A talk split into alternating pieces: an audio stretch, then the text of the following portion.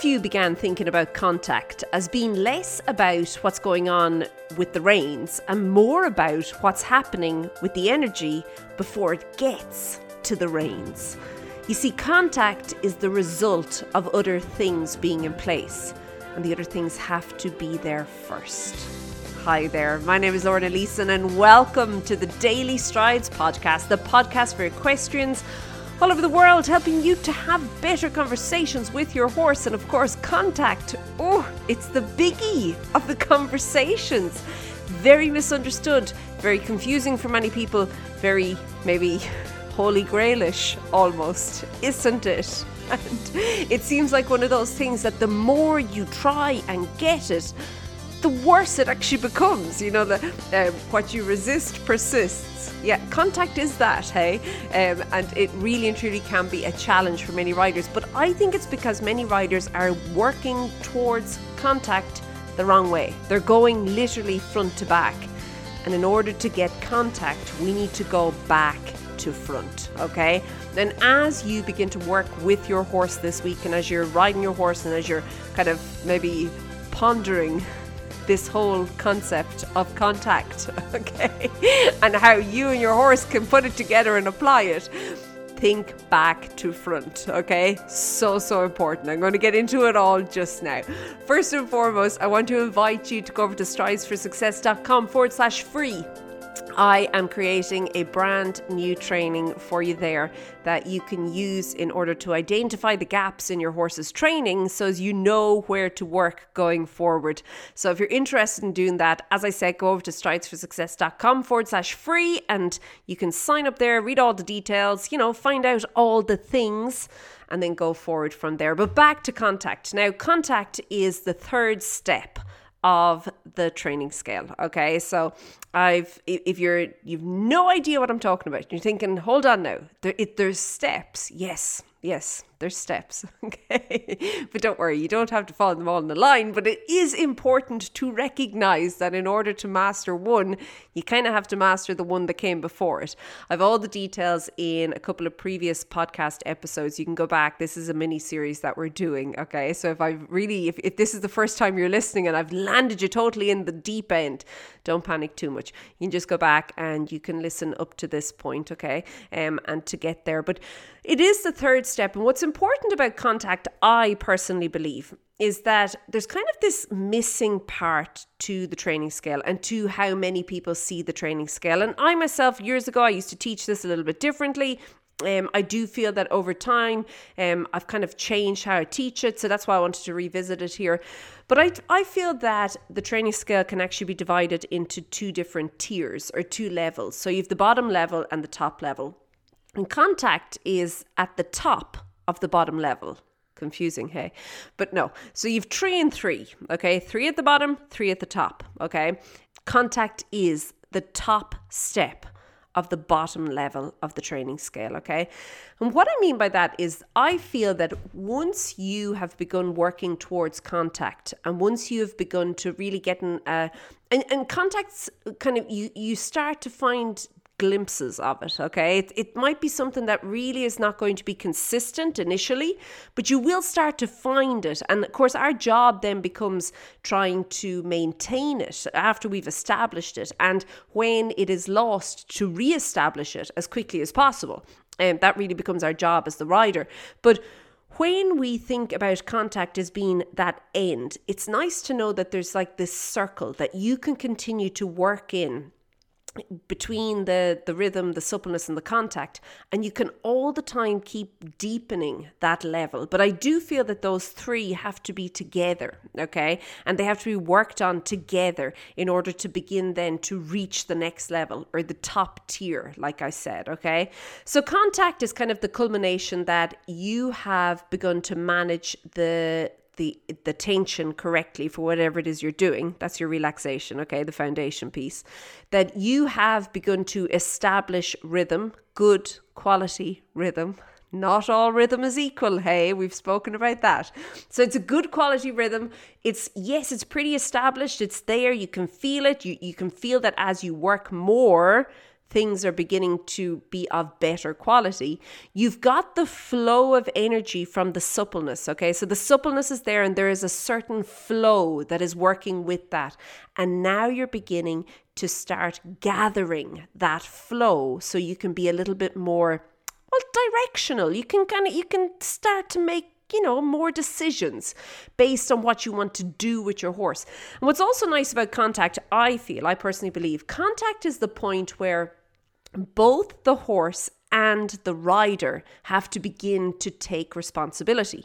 Now, up to this point, for many horses who are green, who are working with riders who are a little bit more experienced, okay, the rider will take a lot of the responsibility. They will continue to lead the horse along to kind of show the horse what has to be done, to bring the horse on the journey, okay?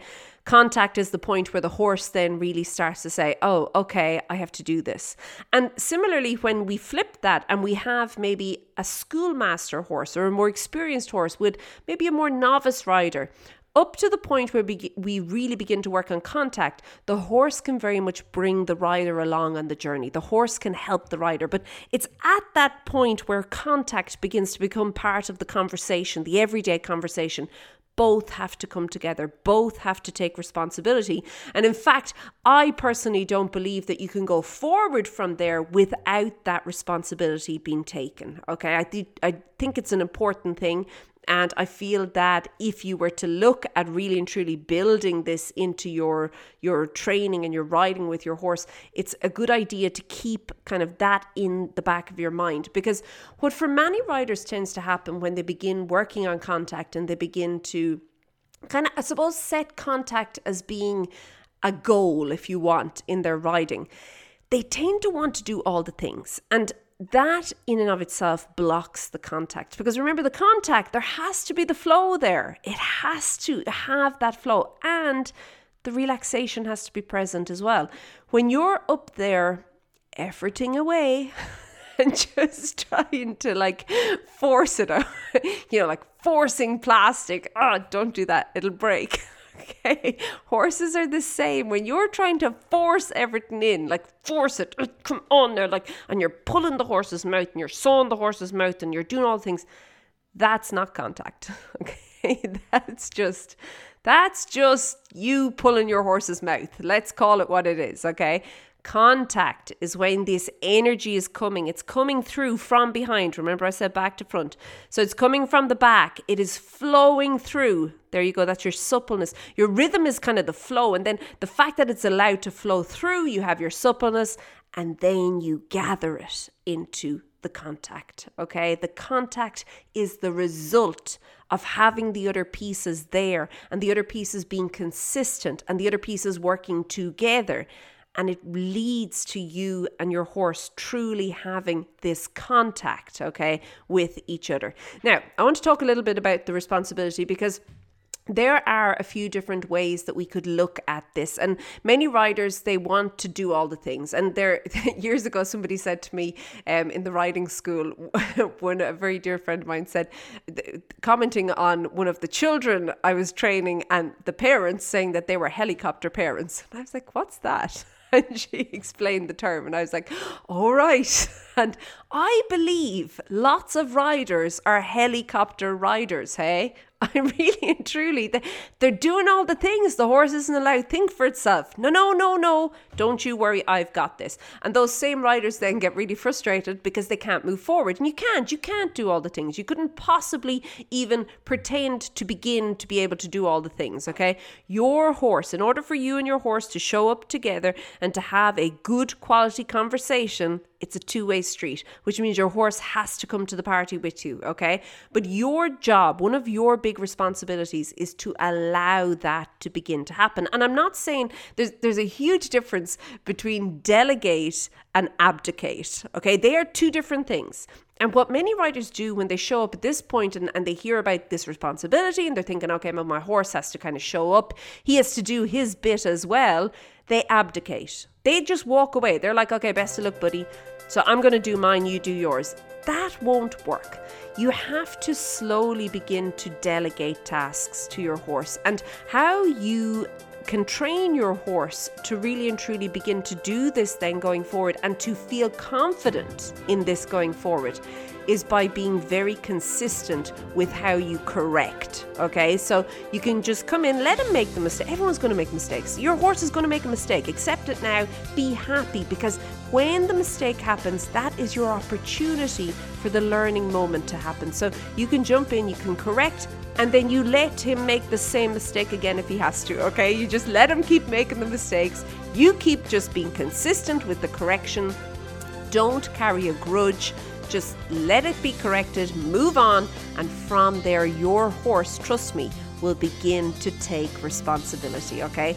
Do I think that you only do this when we reach contact? No.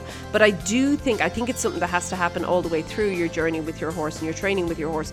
But I do think that at this point, the contact, when you reach here, this is where, unless that has happened and unless that is an active part of you training your horse, conversation won't move forward any further. Okay, again, if you want to know more about all of this and you want to actually, you know, have a bit of a way to figure out if there are any gaps in your horse's training, you can find out all the details over at stridesforsuccess.com forward slash free. It's a new training that I've created for you and you can get it over there. Okay, have a great one. Keep well. I'll chat to you soon. Be good. Bye.